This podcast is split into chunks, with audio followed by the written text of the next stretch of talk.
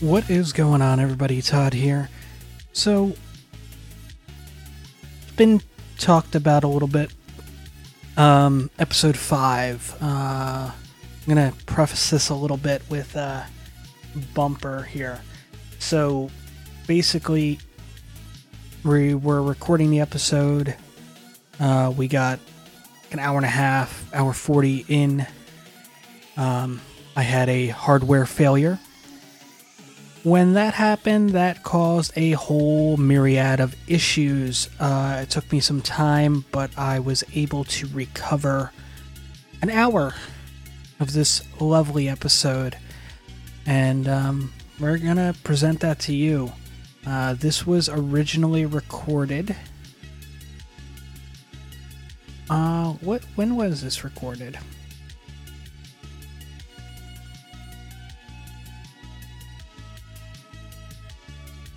This was originally recorded on the 13th of March. So, and you guys are getting it now. I'm thankful we're able to get something out of it, but let's thank you all for sticking with us and such.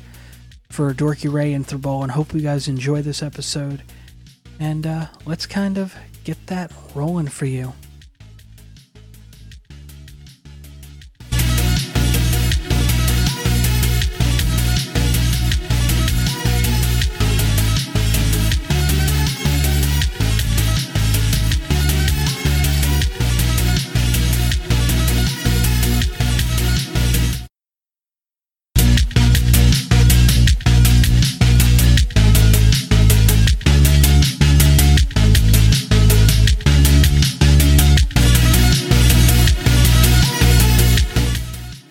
Hey everybody, how is everybody? Todd here, joined once again by Thurballen of Thurballen Gaming, Dorky Ray of the Dragon Horde Creations, Pod Errors, here. Yay. Live for us. How is everybody? Doing well. I'm awake, so that's a plus. Well, fair enough. I mean, I'm awake and I'm alive, so. Well, that's the biggest thing. I mean, it's... Yeah. Me. Alive a little more so than awake. That's a little more important. Yeah. So, last week we took off. I mean, I feel I need to address the elephant in the room on this. So, with the Precipice Podcast Network, we're working on doing a new schedule. Potterers won't be affected by this schedule. The way it looks, so there's that. However, with a lot of the back-end stuff going on and so on and so forth, I've been drained pretty heavily, as well as shit in my personal life that's just drained me mentally. So I needed the week. I mean, it's one of the reasons there was no Gimmick Bag, no Pod Errors, no Brothering Around. I mean, Brothering Around, that kind of a different story there, but... Mm-hmm. Well, because did they still do an episode? Well, we were... so, from the way it looks, Brothering Around is going to be changing days. So, okay. That's probably going to be Tuesday. It's probably going to be Tuesday on Brothering Around. It'll be Wednesday on Pod Errors. So Pod Errors doesn't change. Okay. And then it looks like it may be Thursday on Gimmick Bag. Okay. So it'll be, middle of the week as opposed to kind of crushed over to the end.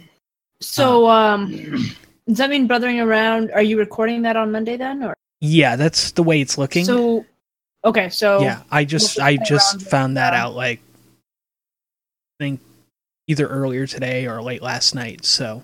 Okay. So yeah, that's a thing. That is now a thing. It's whatevs. We'll figure something out. Just the way it goes. But yeah, so I haven't done a whole lot of anything the last week. I know last week we took off, so but we gave you guys like a 3-hour episode the week before. Which Maybe a double dose. That was, yeah, there was a lot there. There was a lot there. And we're sorry.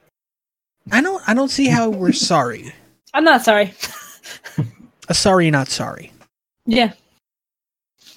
So we got, let's kind of get things off running, I guess. What's everybody been playing the last week? I've been playing a lot of Creativerse instead of Crossout. I started building, and it took a hold of me in a way that Minecraft never has. So there's that. It's a lot of fun. Kind of interesting. Free to play. Free to play, Creativerse, blah, blah, blah, blah, blah. Yeah, exactly. Okay. Right? I've been playing Netflix. Lots and lots of Netflix. What I'm hearing is you've been playing the favorite game of most college students, which is called Binge Watch. Yeah. Where you basically take a series and you try to finish it within 2 days, even though it's got 12 seasons.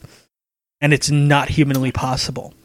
I mean, but no, I've been, been doing a lot of artwork for my Etsy shop so that I can hopefully have stuff start going up in that. Very cool. And a very nice thing to do. Like, occasionally I listen to music while I work. Mm-hmm. But I also, I really like just popping on a show that I need to catch up on or whatever, and having that play in the background. Of course, sometimes if it's a very interesting show, it detracts from the work, but yeah. I usually will like rewatch things. Like I think this past week I rewatched DreamWorks Trolls like 3 times. Interesting. I love that movie.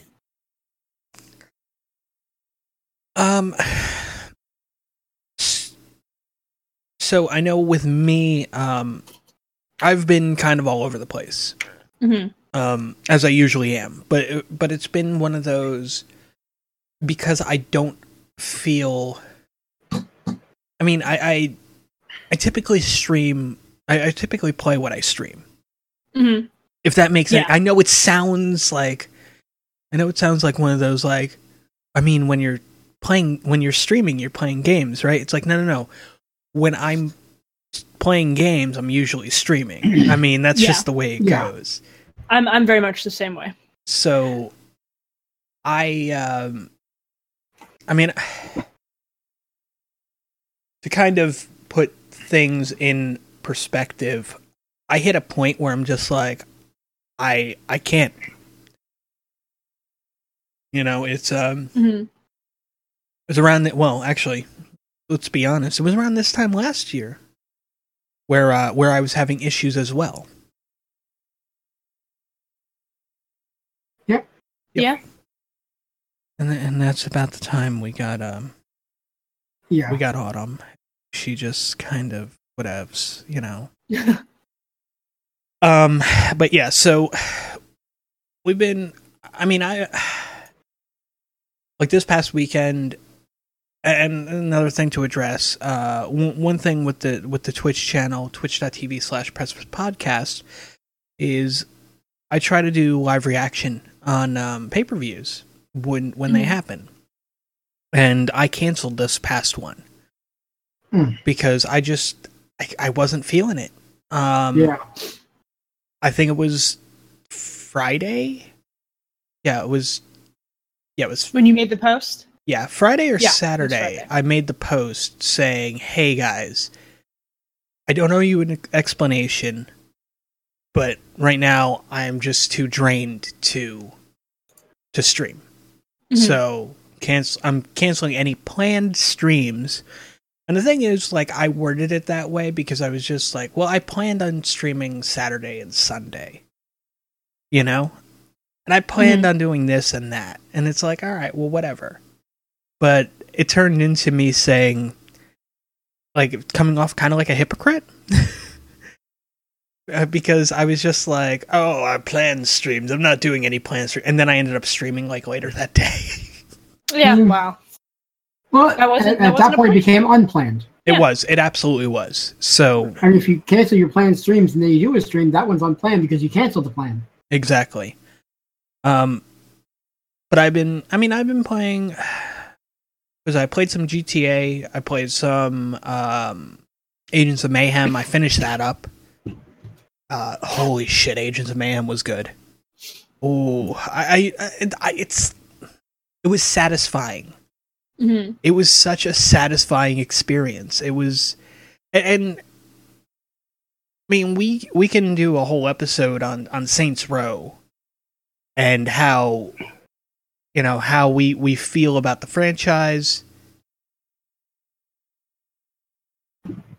Hello? Yeah, that was really weird because everything just kind of like locked up on my end. Your voice dropped. Yep. Not in the puberty way, in the we don't hear anything way. It's okay. What I was saying was we could do a whole episode on like Saints Row and how we feel about the franchise and so on and so forth. But, I mean, that's one of those things where it's like, I mean, I know I've played the whole series. I know Ballin's played the series. Mm-hmm. All that I could. All that you could. Hell, you got an Xbox 360 to play the first one. I'm kind of waiting on it. Which is understandable, but I'm just saying, like, you have that, yep. So you can do bought it specifically for that. Yeah, exactly. And then we have... Ray did 2 and 3, right? I have not finished 3. Okay, but you've done most of 3. I don't even know that I've done most of 3. Ray, where are you at in 3? You say that like it hasn't been more than a year since I last played. Did you have to drive around a tiger? Maybe? In a convertible. While claws the shit out of you. Yeah. Yeah. While a has-been wrestler basically bitches at you about it. I have played... So Saints Row 2, in order to finish it, I played 46 hours. Mm-hmm. Saints Row the 3rd, I only have 18 hours in. Saints Row the 3rd, though, I mean, here's the thing, like, Saints Row 2 required a lot of activities, mm-hmm. Which is the blessing and the curse of that game. Mm-hmm. You know, you have to get your respect. To get your respect, you got to do activities. Mm-hmm. And there's so many activities. And then once you start playing the activities, you go, you know what? Let me try to get as many of these motherfuckers out of the way so I can get the infinite respect. Because at a certain point, it'll hit that, where it's just like, you don't need to do activities anymore. You have more than enough to complete every mission. Yeah. And then you could just run through story. Mm-hmm. But which I think is what I ended up doing. It's honest.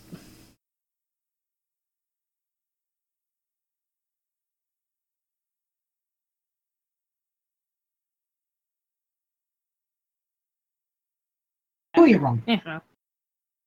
I didn't have that problem. I had more that were concerned about my gender than anything else. I kind of dropped out there for a second because Discord decided it wanted to do something. So I mean, Discord there's, flows. Huh? Yeah, exactly. But I mean, with like Saints Row, we got it's you play the activities, and the activities are great in 2, in 3 the activities are part of the story. Mm-hmm. So which I will admit I liked, but yes and no. I mean, I liked it to a point. But at the same time, it was just like, it felt too samey to me after a while. Except for that helicopter bullshit, because fuck that. That helicopter's the Guardian Angel section. Oh, whoa. Is that the one where you have to, like... With Kinsey, where she's going from location to location.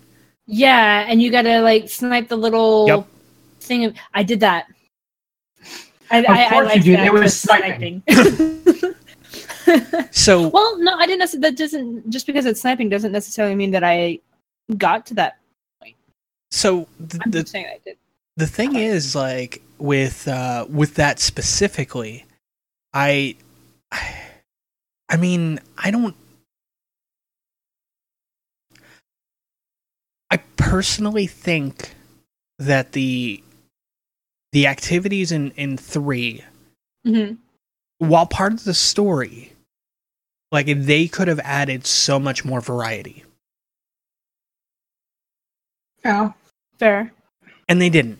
That's, I mean, to me, that's the biggest thing. Like, they decided that this is the route we're going, this is what we're doing, you know, and if you have a problem with that, you can go and fuck right off. Mm-hmm. So, end of the day, you look at 3, and 3 was a great game. It brought me back into the franchise. But was the story there? Like, was the elements of Saints Row there that were there in 2? I will say this. I'm a big fan of Saints Row 3. It's probably my favorite in the series. But I do prefer the story of Saints Row 2. I've said this time and again. I like the way Saints Row 3 plays. I like the story in Saints Row 2. The ways they could have made Saints Row 3 better would be varied activities, which are optional. I mean, I don't mind the fact that they were just like, oh, there's three levels for each activity, like, which was fine. They could have done that. That would have been great. I didn't like the linearness, though, of Saints Row 3? Yeah. That was my biggest issue. Because I would have probably, like, the order, and everybody, and when you play Saints Row 2, you could play the game in any order you want. You know? You can jump between gangs, you can just focus on one gang, blah blah blah, you know? I'm actually going to defend the linearity of Saints Row 3 in this. In Saints Row 2, basically, you're taking your time. You're picking your moments. Basically, you're going around. You're pretty much taking out the gangs, pitting them against each other. In Saints Row 3, you are pissed about that, and you are like a laser burning through them. Okay. In Saints Row 2, you're, like, super vengeful for getting blown the fuck up. Yeah. So that's true, but I'm just saying, basically, it's like, essentially, the gang structure is different in Steelport than it is in Stillwater. That's how I see it. I can give you that, but even the fact that, like, okay, like, give us the Morningstars as, like, the first gang, like, that's your tutorial gang, mm-hmm. right? That's fine. But then after that, like, you should have a choice of, are we going after the Deckers or are we going after Kilbane? Fair. Like, even just that would have been great, where it's just like, do we want to take out the hackers first or the luchadors? Probably the biggest difference in the gang structure, just to revisit this for just a second, is this. In Saints Row 2, there are 3 gangs that have nothing to do with each other specifically. In Saints Row 3, there are 3 branches of effectively the same gang system. Yeah. So, just, I can see why they did it differently. Although I can agree with you, I would like to have seen more choice in the direction you go. Yeah, I mean, that was, to me, the biggest thing, was there was, yes. It felt like there wasn't enough choice. Like I said, I agree with you, but I can see why they did it. Yeah, no, and I agree.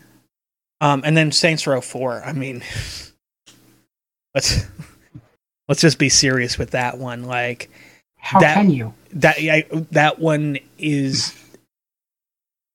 It's set in the Saints Row universe. It's set in the Saints Row B universe.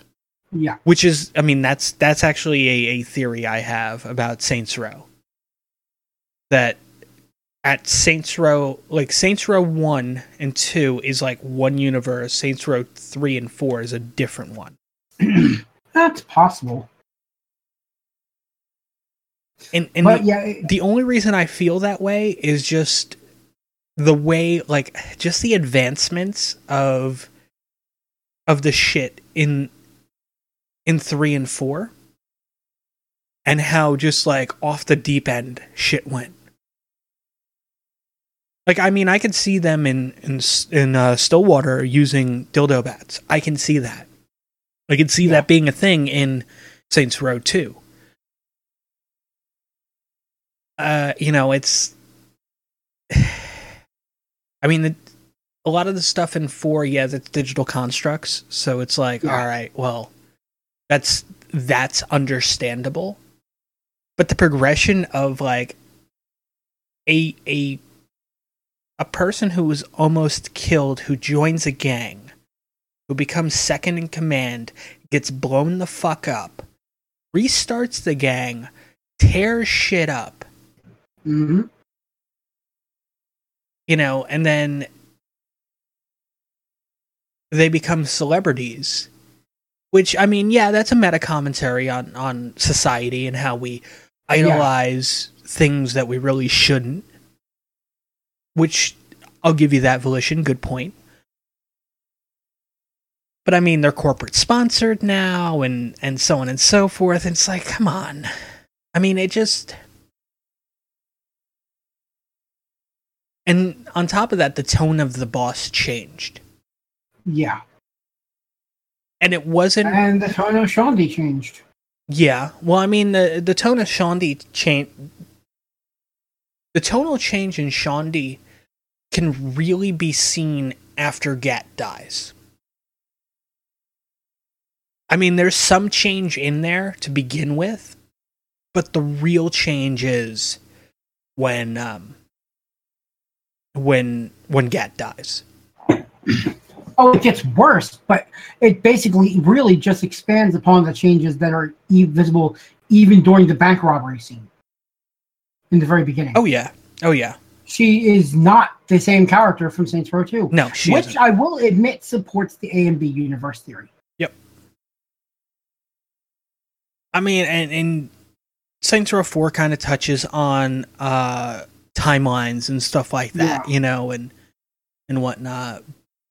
But if you think about it, there's the defining moment between Saints Row...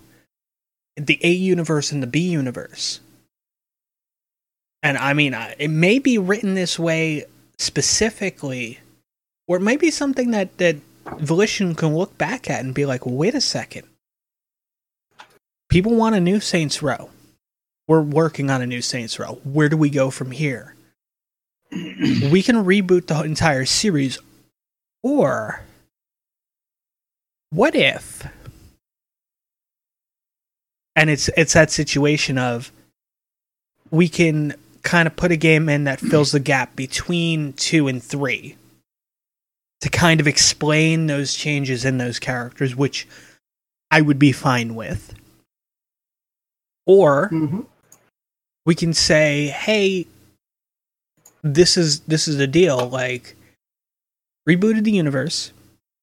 Everything up until Saints Row 2 has been the same. Regardless. Maybe a different gang name or something like that, you know, whatever, because the Saints don't exist, blah, blah, blah. But everything's played out the same. Up until Saints Row 2. Mm-hmm. Saints Row 2 happens, as it does, Marrow gets killed, Carlos gets killed, Jessica, she's just junk in the trunk. You know, little things like that. And I think the biggest catalyst to the way that the Saints could be, like the way you could do this and explain an alternate timeline is one mission. One mission that happened, which happened in Saints Row 2 in the, I think it's the Corporate Warfare DLC, which PC players didn't get a chance to play.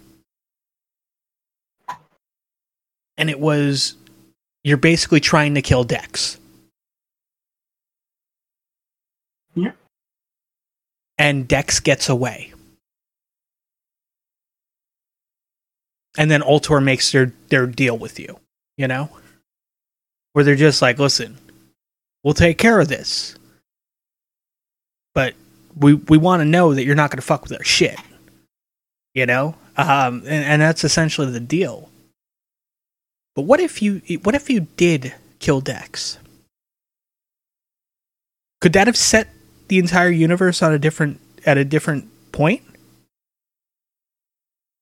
Because he was absolutely one of the biggest antagonists in 2 that people didn't realize was an antagonist in 2, unless they did the secret mission. Which, if I'm thinking correctly, was DLC. No. Oh, it wasn't. Okay, my bad. The way the secret mission works is when you get into the police station, there's these audio tapes that you can pick up. If you pick up all of them, you get a phone number. You call the phone number, and it ends up being Dex. You talk to Dex, and you set up a meeting. He goes, "I'll deliver Julius to you." You go to the church. Julius is there. There's no Dex. And then basically Ultor, was it Masanko? Or what? I forget the name of the group. Come in and they basically fuck shit up. And it's you and Julius trying to survive. And you escape, and then you put a bullet in Julius because he betrayed the shit out of you. And you didn't realize up until that point, because everybody's just like, Dex is out of the gang game now, and he's just a corporate dude. But he wanted to burn as many of those ties as possible, too. You know? I mean, he's as guilty in that game as Vogel was. Yeah. And the only difference is, we were able to put a bullet in Vogel. We were never able to put a bullet in Dex. And even in Gat Out of Hell, they did that little cop out of like, oh, well, here's a mission where like a generic NPC will spawn with a purple visor, so you know it's Dex, and you have to kill him 13 times. Like, really? Not saying that Gat Out of Hell was a bad game. It wasn't. It was exactly what it needed to be for the price point and everything. Oh yeah. I mean the game that in my opinion jumped the shark was 4. I mean 4 was just too much. Too much in the super ridiculous side of things. I think it had its place in the series though, but I will say that were it up to me, I probably wouldn't have gone as extreme as it did. Oh yeah, no, absolutely. It went way overboard. And I mean, you go, oh well, it's Saints Row, it's gonna go overboard. Really? Wow, I like how I started with this is what I've been playing. We started talking about Saints Row. Yeah. I also... Agents of Mayhem. So yeah, Agents of Mayhem. And I mean, Agents of Mayhem is one of those games, though, where, like, it was, and I think I said this last episode, it was pitched as a game in the Saints universe. In the expanded Saints universe, which I could see that. It's multiverse, if you will. Yeah. Oh, absolutely. Absolutely.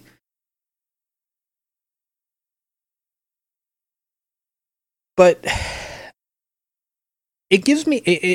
Agents of Mayhem gave me hope. Like, at the end of the game, I was just like, what? All right. Like, I enjoyed the game a lot more than I thought I was going to. The characters were well written. I mean, I was amazed at how much I enjoyed a lot of the characters. And, I mean, don't get me wrong, like, Daisy was best character. Hands down, best character. Like, I spent more time with her than any other character in that game. She was the first one I took to level 40. I mean, my squad ended up being her, Scheherazade, and Oni.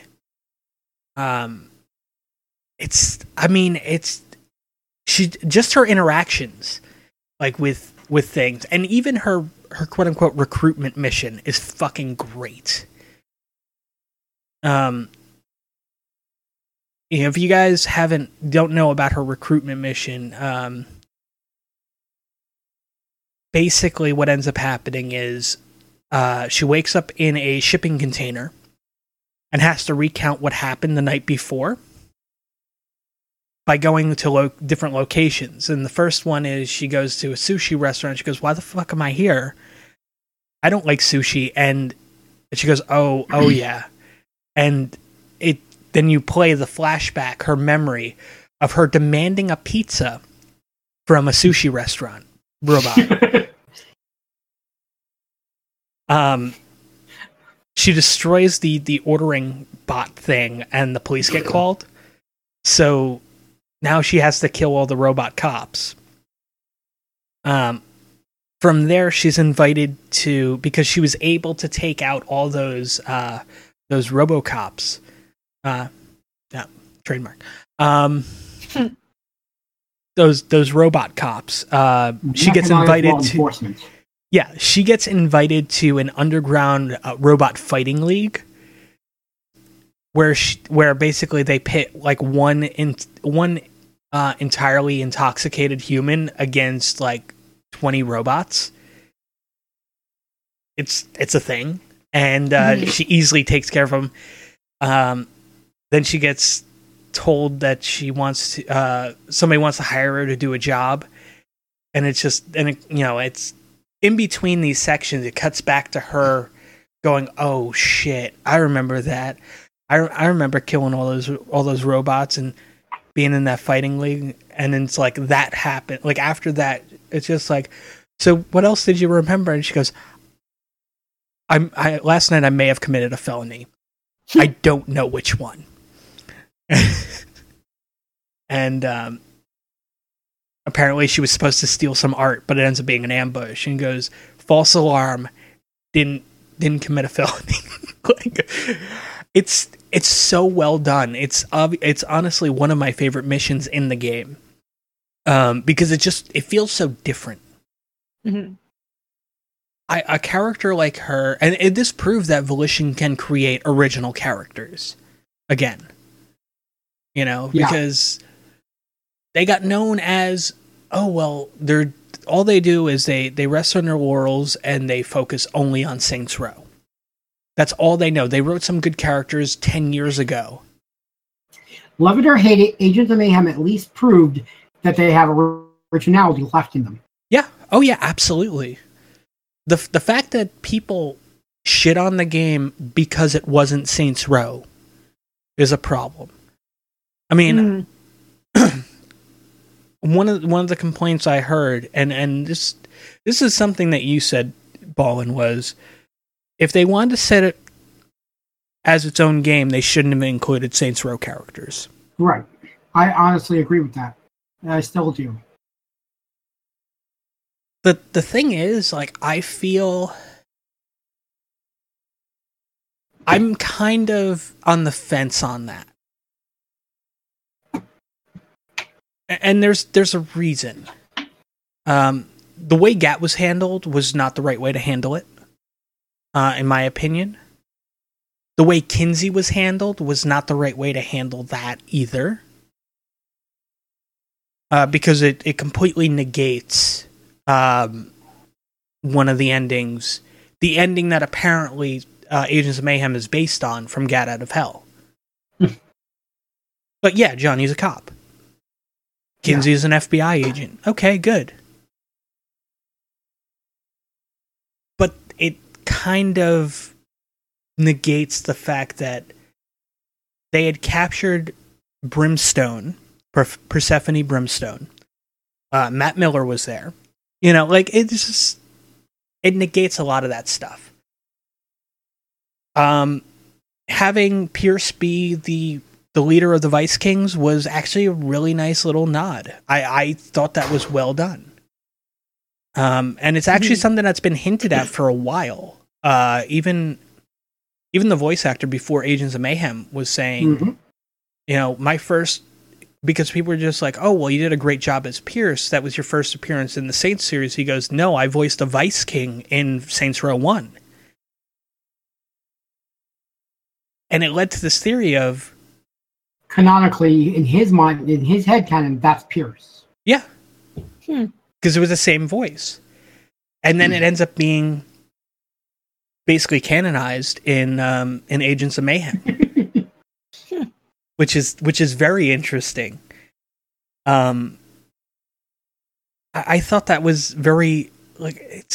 So, I mean, I could... And the character of Pierce, I could see kind of rising to the top of that organization, much like he did with the Saints. And, I mean, he'd always been about, like, he didn't want to go around shooting people and all the other stuff. He just wanted to make money. And the way he handles shit was just, like, it worked. You know, like, you know, I got the leader of the Rollers, I got the leaders of Los Carnales, and I said, we don't need to fight. We're all here for the same reason. And I offered them a deal. And surprisingly, they took it. You know, and it's just like, you know, we don't need to fight. We can all make money. You know, you have your specific niche. You have your specific niche. We have our specific niche. You know, Los Carnales was all about the drug trade. And West Side Rollers was, what was it? They were...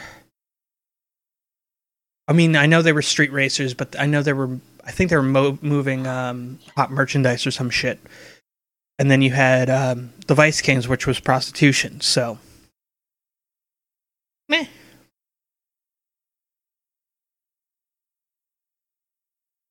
But yeah, I mean, yeah, it's interesting. And if you guys haven't checked out Agents of Mayhem, definitely check it out. It is a fun game. It could have benefited from multiplayer, which was definitely something that kind of was one of those reasons why people didn't play it, because it didn't have a multiplayer mode. Oh, today's their stars. But yeah, I mean, it's. I think Agents of Mayhem could have been more fun with friends. Yeah, I can see that. To be honest, I always wish that the Saints games had more than two-player co-op. Yeah, fair enough. Fair enough. But then we also... We also have, in that standpoint, I mean, we're always able to have, like, 3 followers. So it only seemed logical to have 4-player co-op for a game like that. It would have made some missions kind of interesting. Welcome back, Ray. Thanks. Welcome back. But yeah, it's just besides Agents of Mayhem, did some Fallout 4. We're still going over what I've played, or my week that I wasn't going to be playing stuff. Mm-hmm. Did some Fallout 4. Been modding the shit out of it. So. Because my character needs red lipstick.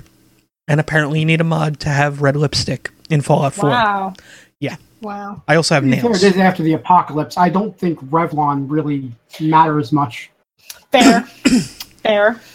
Well, and like things like nail polish. Like, I mean, there's things you could do. Especially when you create a character that's before the war. You know? Mm-hmm. Yeah. But yeah, I mean, so I got that. Yeah, I installed a lot of like visual mods and stuff. Because that's a thing. That's the thing you need to do. Mm-hmm. What else? Was start playing Animal Crossing for the GameCube. The look on Ray's face is just like, What? I mean, I got a lot of friends that really enjoy it for... I mean, it's a wonderful game about human slavery. Yeah, I mean, Tom Nook, you are Tom Nook's bitch. Legit. I mean, you move into town, he's just like, I got a great house for you. And you're like, all right, cool. You like this house? This house is great. I'll let you move in. I have 4 houses for you. Choose the one you like. I'll let you keep the shit that's in there.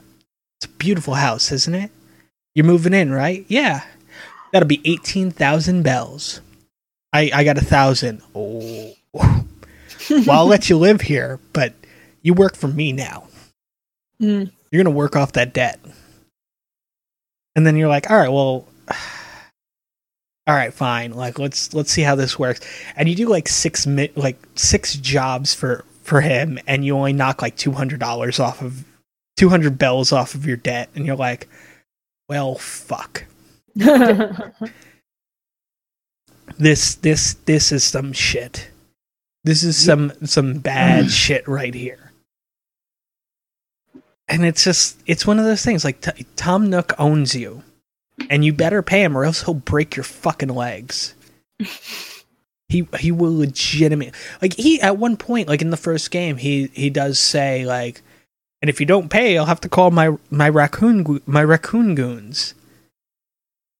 And then he's just like, oh, I'm just joking. And I'm like, no, you're not joking. I'm mildly terrified. Yeah. And don't mind those, scratches in the corner. It looks like someone's trying to claw their way through the walls. Yeah, that's nothing. Yeah. I mean, well, it'd be a damn... Oh, you're doing quite well for yourself, aren't you? He, like, here's the thing.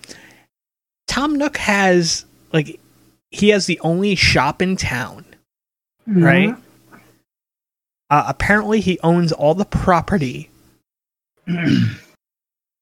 but he's not the mayor. Hmm. I mean, he's the guy you talk to, like, when you want a house. He's the guy you talk to when you want to upgrade your house.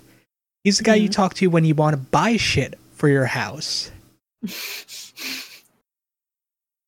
He's the town's slumlord, the mafia king, and pretty much owns all the businesses. Yeah.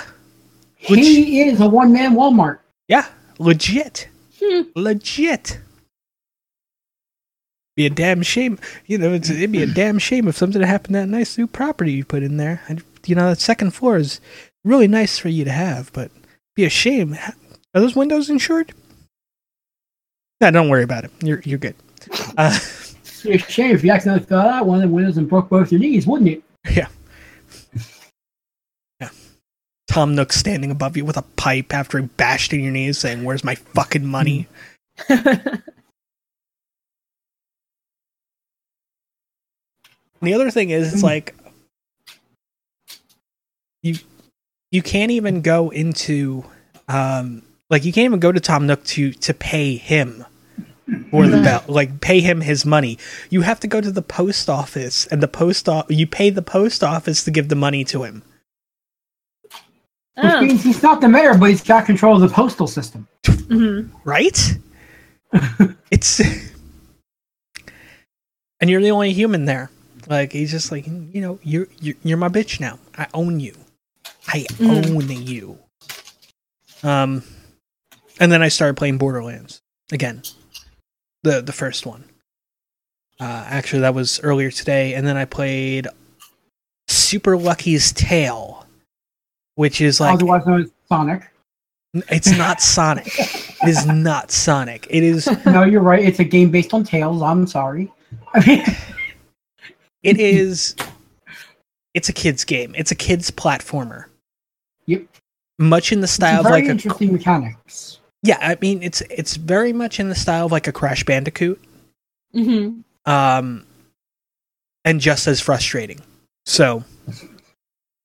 I mean, basically take all the best parts of like Crash Bandicoot and Spyro, and then add segments where you move between the foreground and the background of levels. Okay. And you can dig.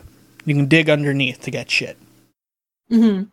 I mean, it's interesting. It is a very interesting game. And... it is so full of cat puns. It is terrific. I'm super lucky is we're going to be a master of the martial arts.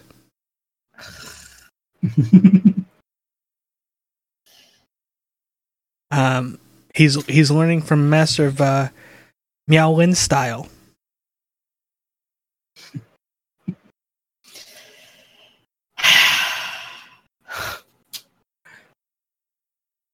Ray silently dies inside. Yeah. Yep. See, here's the thing. Cat puns and fish puns, I've like almost become immune to because Homestuck.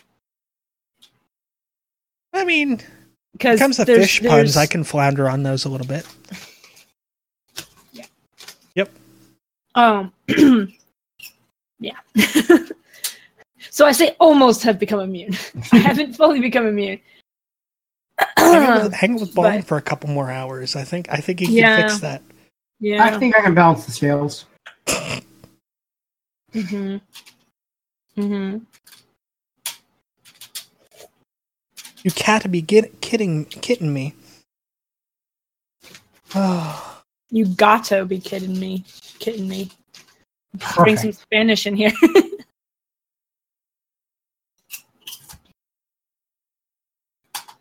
But yeah. The character Lucky does legit look like a one-tailed Tails, though. Yeah, I mean, it's very much a cartoony kid style. And yeah. I mean, the game's fun. I mean, it's... The problem I have with the game, and now this is the problem most people who hate platformers will have with this game, is the first level you're just like, oh, this shit's easy. The second level you're just like, oh, okay, so I'll just step on this platform. You step on the platform shakes for a second, flips over, and there's spikes. And you're like, what the fuck? Lovely. So just like sudden difficulty rise. Oh, absolutely. And fireballs everywhere at times. Yeah, and you're like, what? Wow. And a damn ninja cat just taunting your ass like a dick. I mean, that's just the first world. There's 5 worlds. Each world has a different cat boss you got to fight.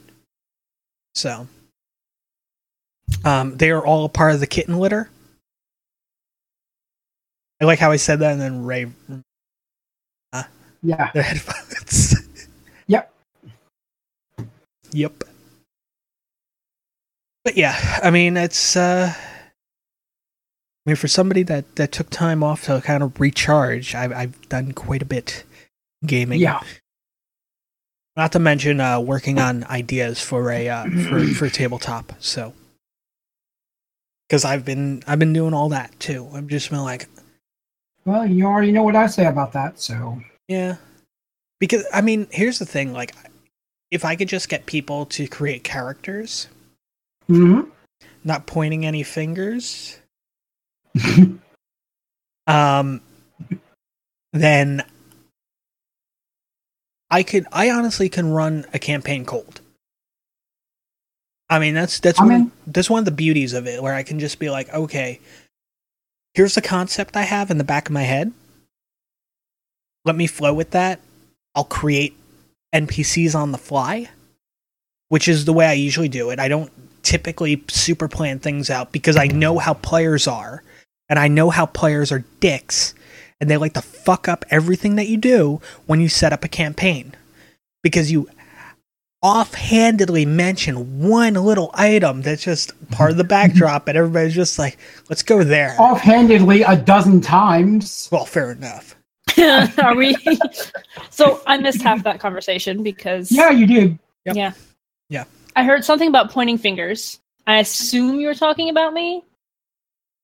I guess you'll just have to watch later on to see. Yeah, you can watch on the YouTube channel, or you can watch on the Precipice Podcast YouTube channel, or on our lovely Twitch channel, or you can listen to us on the fine iTunes, Google Play, Stitcher, TuneIn, and of course, my absolute favorite, Radio Public. You can listen to us on there. While you're at it. Quality segue, people. Yeah, quality segue. Absolutely. I mean, we're all over the place. I mean, in a good way. Mm-hmm. In a good way. Yeah. So is my family. Not yeah. I was half expecting things to go sideways there. I was sitting. Okay, so here's the thing. You guys couldn't see. I don't know how much you could hear it, but he's sitting there like crunching really loudly on potato chips, and then he took this, shoved it in his hood like that weird video, and was just kind of sitting there going like this out of this. And so I'm seeing this going on out the corner of my eye, and I'm just like, don't react, don't react, don't react. and then you turned away, which was a total reaction. Yeah.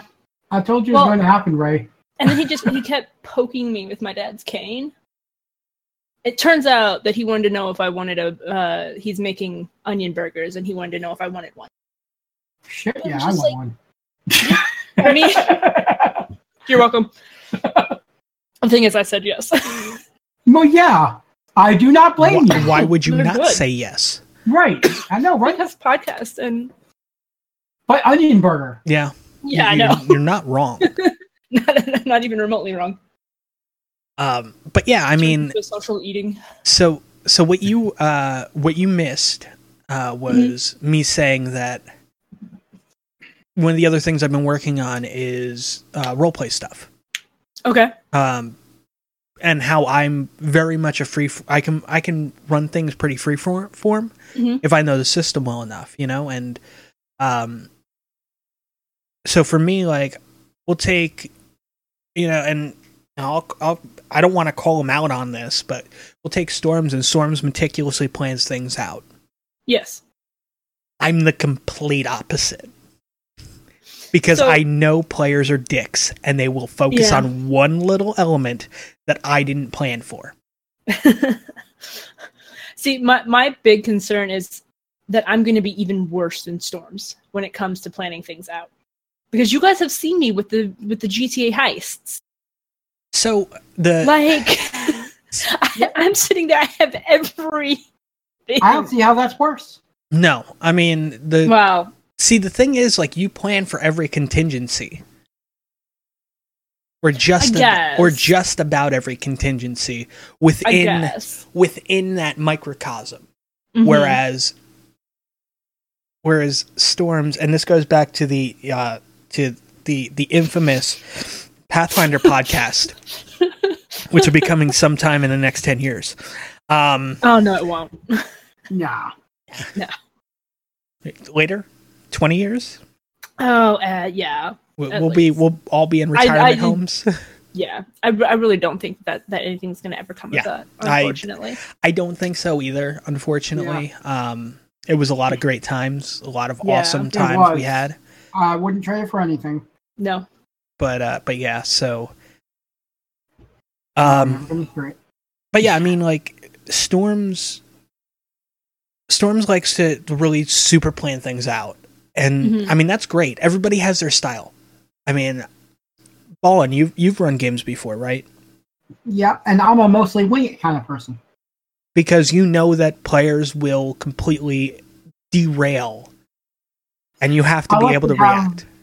I like to have a few, like, random hooks and mini morsels and everything that I can then explode into things if they go that direction. Or basically, I'm a big fan of random encounter tables. I'm a big fan of, you know, basically small mission hooks and everything. Mm-hmm. Because I like to play a more sandbox kind of game. That's just my style. Oh, yeah. I'm worried that I would love to be more off the cuff, but I'm really not. I know I am not an off-the-cuff type person. I have a hard time just keeping my, letting my character react as needed. So I've sat there for half an hour. What would Captain say here? So here's the biggest thing, like, and when it comes to running a game, you as the game master or the dungeon master, if you want to be kinky about it, made a joke. I mean, if you are the game master, though, 50 Shades of Grey Hawk. Yeah. Yep. You find a manuscript of My Immortal. You are compelled to read the thing. I would, and the thing is, like, I would, if I had a character, like, if I was running a game and I had a character who, because I believe very much in virtues and vices and compulsions and aversions and stuff like that. Yeah. If somebody at my table was just like, well, I really like reading, or I really like novels. and stuff like that. That's the kind of shit I would drop. Yeah, you would give them My Immortal, force it. Yeah. You're compulsed to, and I would verify with them, like, so when you see a book, you're compulsed to read it, right? And they go, yeah. And I'm like, okay. And the thing is, like, I won't drop that like in the first session, but it'll be like maybe like down the road, like, and it'd just be like one of those situations where it's just like, all right, so let's search this room for any kind of loot, like see what we can get. And it's just like, well, in the far left hand corner, next to the vase, the vase on the pedestal, there's a loot, and everybody collectively face palms. And I go, on the desk, there's a manuscript of an unpublished novel. And then I would look over at the player who has that compulsion and go, I would just nod. And they're just like, I'm going to go over and I'm going to pick up the manuscript and start to read it. And he'd be like, as you pick up the manuscript, you notice... My name is Ebony Darkness. Dementia Waven Way. As you pick up the manuscript, you notice that the pages are fairly new. I mean, they're old, but they've barely been used. Nobody's really thumbed through it. They've usually just looked at the front of the manuscript and passed it by. But you're compelled to continue to go through it line by line. How big's the manuscript? 782 pages. It's a pretty big manuscript. Yes, it is. What's the title of the manuscript? My Immortal 2. Electric Boogaloo.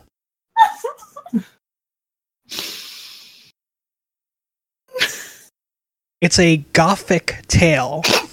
I'm sorry.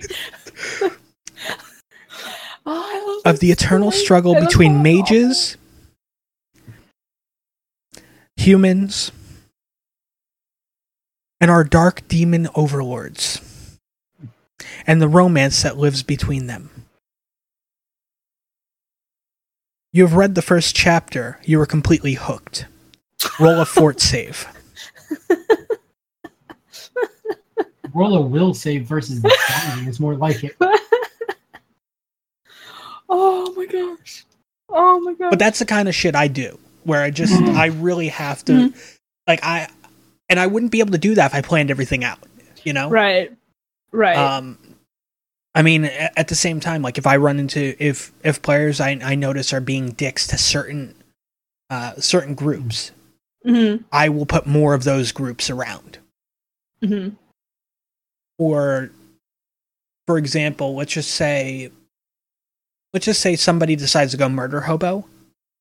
In a sense where, like, murder hoboing is not a good thing, because I mean, there's if you're playing like a barbarian, I mean, being a murder hobo is like part of your class skill, you know. It's just, let's just be serious there. I mean, there is no barbarian class. It's murder hobo class, because all they want to do is fight and stab shit in the fucking face.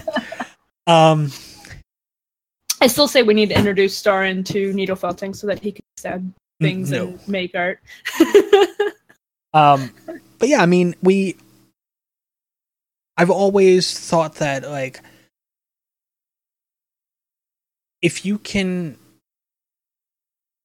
think it as a GM, you should be able to get it to work. And another great sign, another sign of a good GM is, like, yeah, the games have rules, but it doesn't mean you need to go by the letter either. I mean, it's good to have a great understanding of the rules and what works and what doesn't and what you can do and what you can't do. However, sometimes in the spur of the moment, somebody will suggest something, mm-hmm. and you're just like, try. Try it. And there are also times when a player is going to do something that, by the rules, is allowable, but you have to just go, no, you don't understand. I am God of this realm. Yeah. No, legit. I mean, that sounds like a joke, but honestly. Mm-hmm. That's, I mean, legitimately, that's something you have to do is you have to know when to lay the law down and when to kind of be like, this is about having fun and telling a story. Yeah. So. At the same time, though, there is no correct way between winging it and overplanning. Yeah. They're both valid in their own right. Absolutely. The thing is though, if you are going to overplan, you better fucking overplan, because that one thing you did not think about is what the players will focus on. Yes. Yeah. It will happen. You're in the dark woods. There's three paths.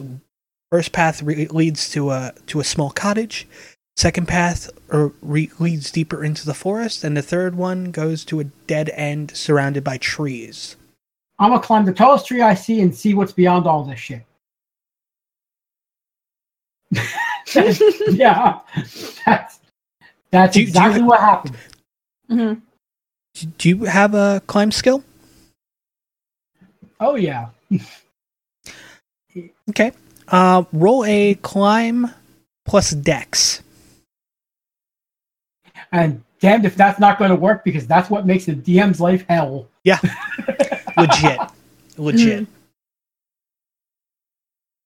Like, so, oh, look, I'm top of the tree. But I definitely think that, like, Ray, if you were to... I mean, we've seen... You've experienced Storm's running games.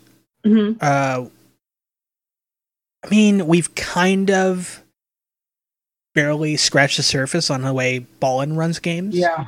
Yeah, I kind of do like to have that a little bit. I like to have characters to run the games with, yeah. Yeah. Sorry. But I mean, I don't want to say that I'm very much in the same vein as Ballin when it comes to it. Because Ballin does have some planning. Like, here's the funny thing. Like, there were times when I was running games where I've been to games and people have like their stacks of books, and they'll have like a notebook there with like tons of notes on shit they wanted to hit. And then they're like, okay, well, you're running the game now. And I'm like, okay, cool. And I just kind of sit down. I put my dice bag on the thing, and they're just like, where's the rest of your shit? And I'm like, I don't need it. And they're like, this is going to be a suck-ass story. You know, this is going to be a suck-ass game. And I'm like, you think that. It's not going to be.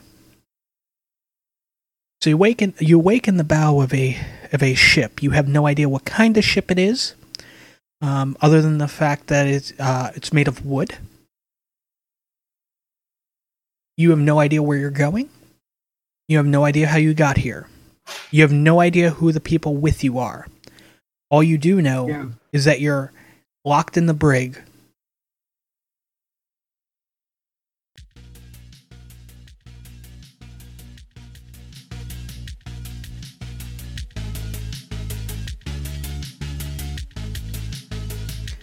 Alright guys, thank you very, very, very much for checking out the Lost episode.